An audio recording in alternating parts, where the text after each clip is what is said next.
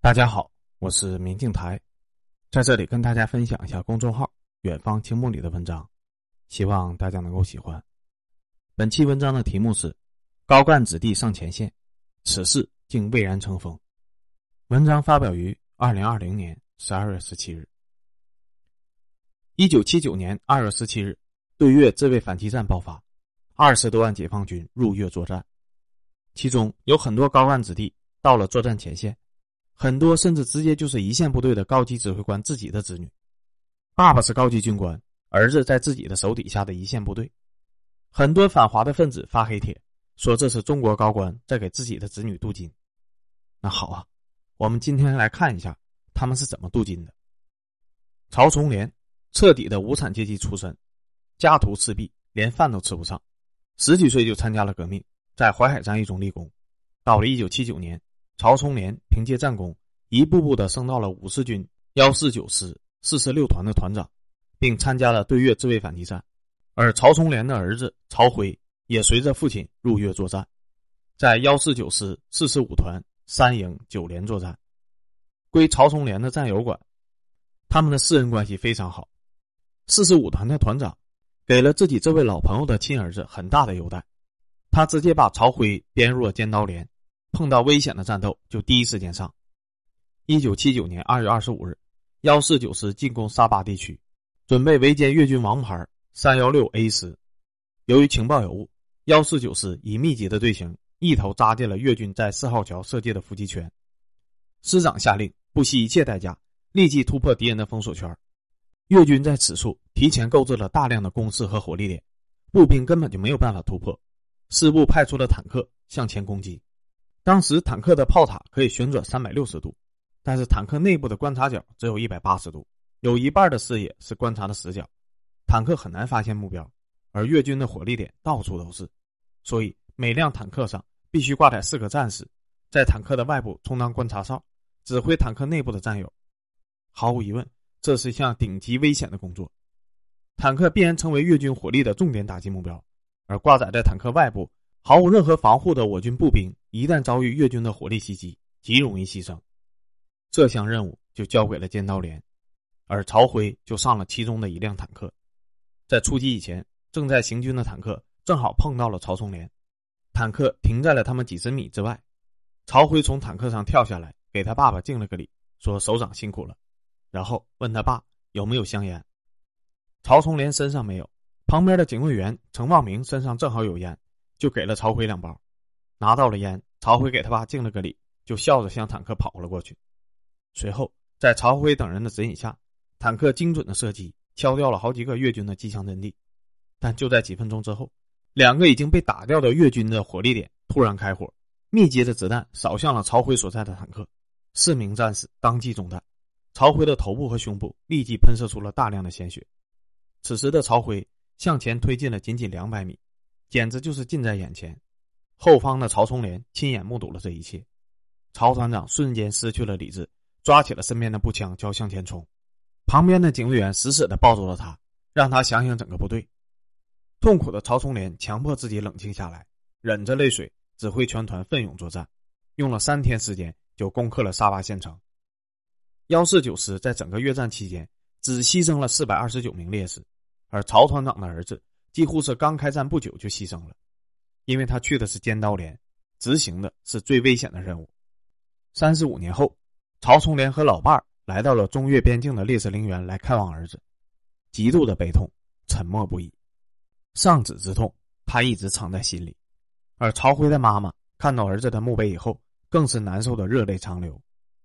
曹辉牺牲时年仅十八岁，后被追授三等功。张志信。一九四五年参加东北民主抗日联军，后加入了中国共产党，在解放战争和抗美援朝中多次立下战功，后晋升为师长。三十岁那年，他盼来了儿子张立，这是他唯一的儿子。张立身材高大，是训练标兵，是篮球队的主力队员，一直是张志信的骄傲。战前，张立已经被调入了司令部机关工作。对越自卫反击战爆发以后，张立找到了父亲，软磨硬泡。希望父亲想办法把他调到特务连，直接上前线作战。作为被选入第一批入越作战的部队的高级指挥官，张信确实可以办到此事，于是他向组织申请，把儿子张立从后方的司令部调入了前线的侦察排，伤亡率最高的部队。参战十天以后，张立在二六九高地的侦察中遭遇了越军的伏击，身受重伤。当时身在深山老林，没有办法抢救，只能做应急处理。一个小时以后，张丽不行了，托身边的战友给自己的爸爸传达的最后一句话是：“爸爸。”儿子没有给你丢脸，劝爸爸不要悲伤，一定要照顾好妈妈。说完就牺牲了。当时部队要继续战斗，遗体运转过于困难，于是张丽等烈士被就地火化、就地掩埋。到最后，张师长都没有见到自己亲儿子的最后一面。战斗结束以后，部队撤回了原驻地。随后，张师长夫妇一直都没能奔赴靖西为儿子祭扫，距离太远。始终难以成行。一九八三年，张师长退伍，身患重病，最后连路都走不了了。此事就一直拖了下去，直到临终前都没能完成给儿子扫墓的夙愿。牺牲的张立被追授二等功。四十一军幺二幺师政委周开元在对越作战时，申请让儿子周伟去一线作战。组织批准以后，周伟为了避嫌，坚决不去周开元所在的师。后来去了隔壁的幺二三师塔山英雄团。听到这个英雄团的名字，你就知道这个团会接到什么样的任务。开战四天以后，周伟在一次穿插战斗中遭遇了越军的袭击，光荣牺牲。他的遗体目前安葬在广西靖西烈士陵园一区七排五号。当时的通讯不发达，周宽元一直到战争快结束的时候才得知儿子的死讯。战后，牺牲的周伟被追授三等功。四十一军的副参谋长曲奎，正师级高级军官，也把儿子曲宁江带到了战场，把他儿子安排到了幺二幺师三六三团四连，做一名普通的战士。参战七天以后，四连被越军伏击，为避免全军覆没的下场，曲宁江自告奋勇承担殿后任务，掩护战友撤退。当天下午，曲宁江壮烈牺牲，年仅二十岁。一直在前线指挥战斗的曲奎，直到战争结束以后。才得知儿子已经牺牲的消息，在获知自己儿子牺牲的消息以后，以及死去的原因时，他只说了一句话：“好样的，不愧是我曲奎的儿子。”战后，牺牲的曲宁江被追授一等功。在对越自卫反击战中牺牲的高干子弟还有很多。五十五军副政委曾文林把儿子曾平送到了前线，担任五十五军幺六三师四八七团八连的突击排长，壮烈牺牲。十四军四十师副师长赵子雄把儿子赵杰昌送到了前线，担任三五二零七部队五七分队排长，壮烈牺牲。广州军区后勤部政委赵立宽把儿子赵幼林送到了前线，在五三零四六部队担任指导员，壮烈牺牲。广州军区副参谋长罗荣的儿子罗月宁，直到牺牲后，战友才知道他的父亲是将军。战死的军二代很多，活下来的。当然也很多。四十一军的副军长毛瑜带着儿子毛晓东、女儿和女婿一家四口全部上了战场，可谓是全家出动。担任连长的毛晓东带领全连执行过多次的战斗任务，但是在他的灵活指挥下，全连仅牺牲了五人，负伤十四人。负伤的十四人里面，其中之一就是毛晓东，子弹贯穿了身体，幸运的是没有伤及要害部位。广州军区副司令员江谢元。把自家全部的两个儿子都送上了前线，长子江鲁平和次子江南平都被他安排到了主攻师。在战斗中，江鲁平为了抢救战友，腹部被机枪子弹打伤，身负重伤；江南平躯干被步枪子弹命中，受轻伤。幸运的是，两个人都没死。上了一线还没有死的其他高干子弟还有：总后勤部部长张宗训的儿子张幼霞。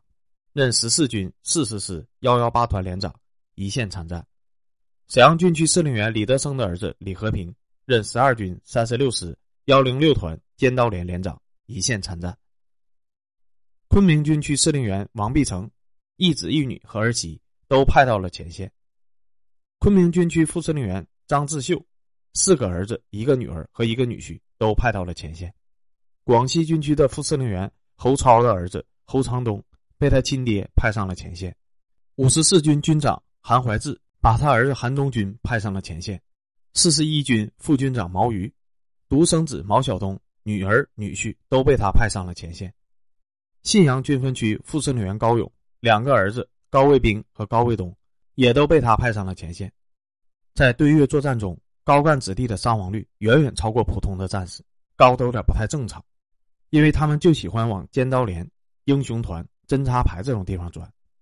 普通的战士分到哪儿就是哪儿，但是高干的子弟只要申请去这种危险的地方，组织基本上都会批准。但是这种地方是那么好去的吗？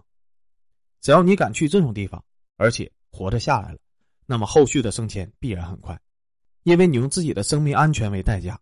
向国家和人民证明了自己的勇敢、忠心以及能力，不升迁你，那升迁谁呢？你觉得上前线是一个开玩笑的事情吗？反华的势力说，共产党的高干子弟上前线蔚然成风，把这种事情描述为镀金接班，真的是太搞笑了。高干子弟上前线，这种事情居然也能黑？这群高干子弟不上前线，你想让他们上哪儿？他们想去前线，想去剑道连。这难道还有问题吗？那可是尖刀连，你知道尖刀连是拿来干什么的吗？如果这都能被描述成镀金接班的话，那这样想镀金接班的高干子弟，我真的希望是越多越好。谁敢上前线，就让谁接班。这件事儿我没有意见。一个高干子弟以上前线最危险的地方为荣，争抢立功机会的国家，才是有希望的国家。这样的解放军，必然是战无不胜的。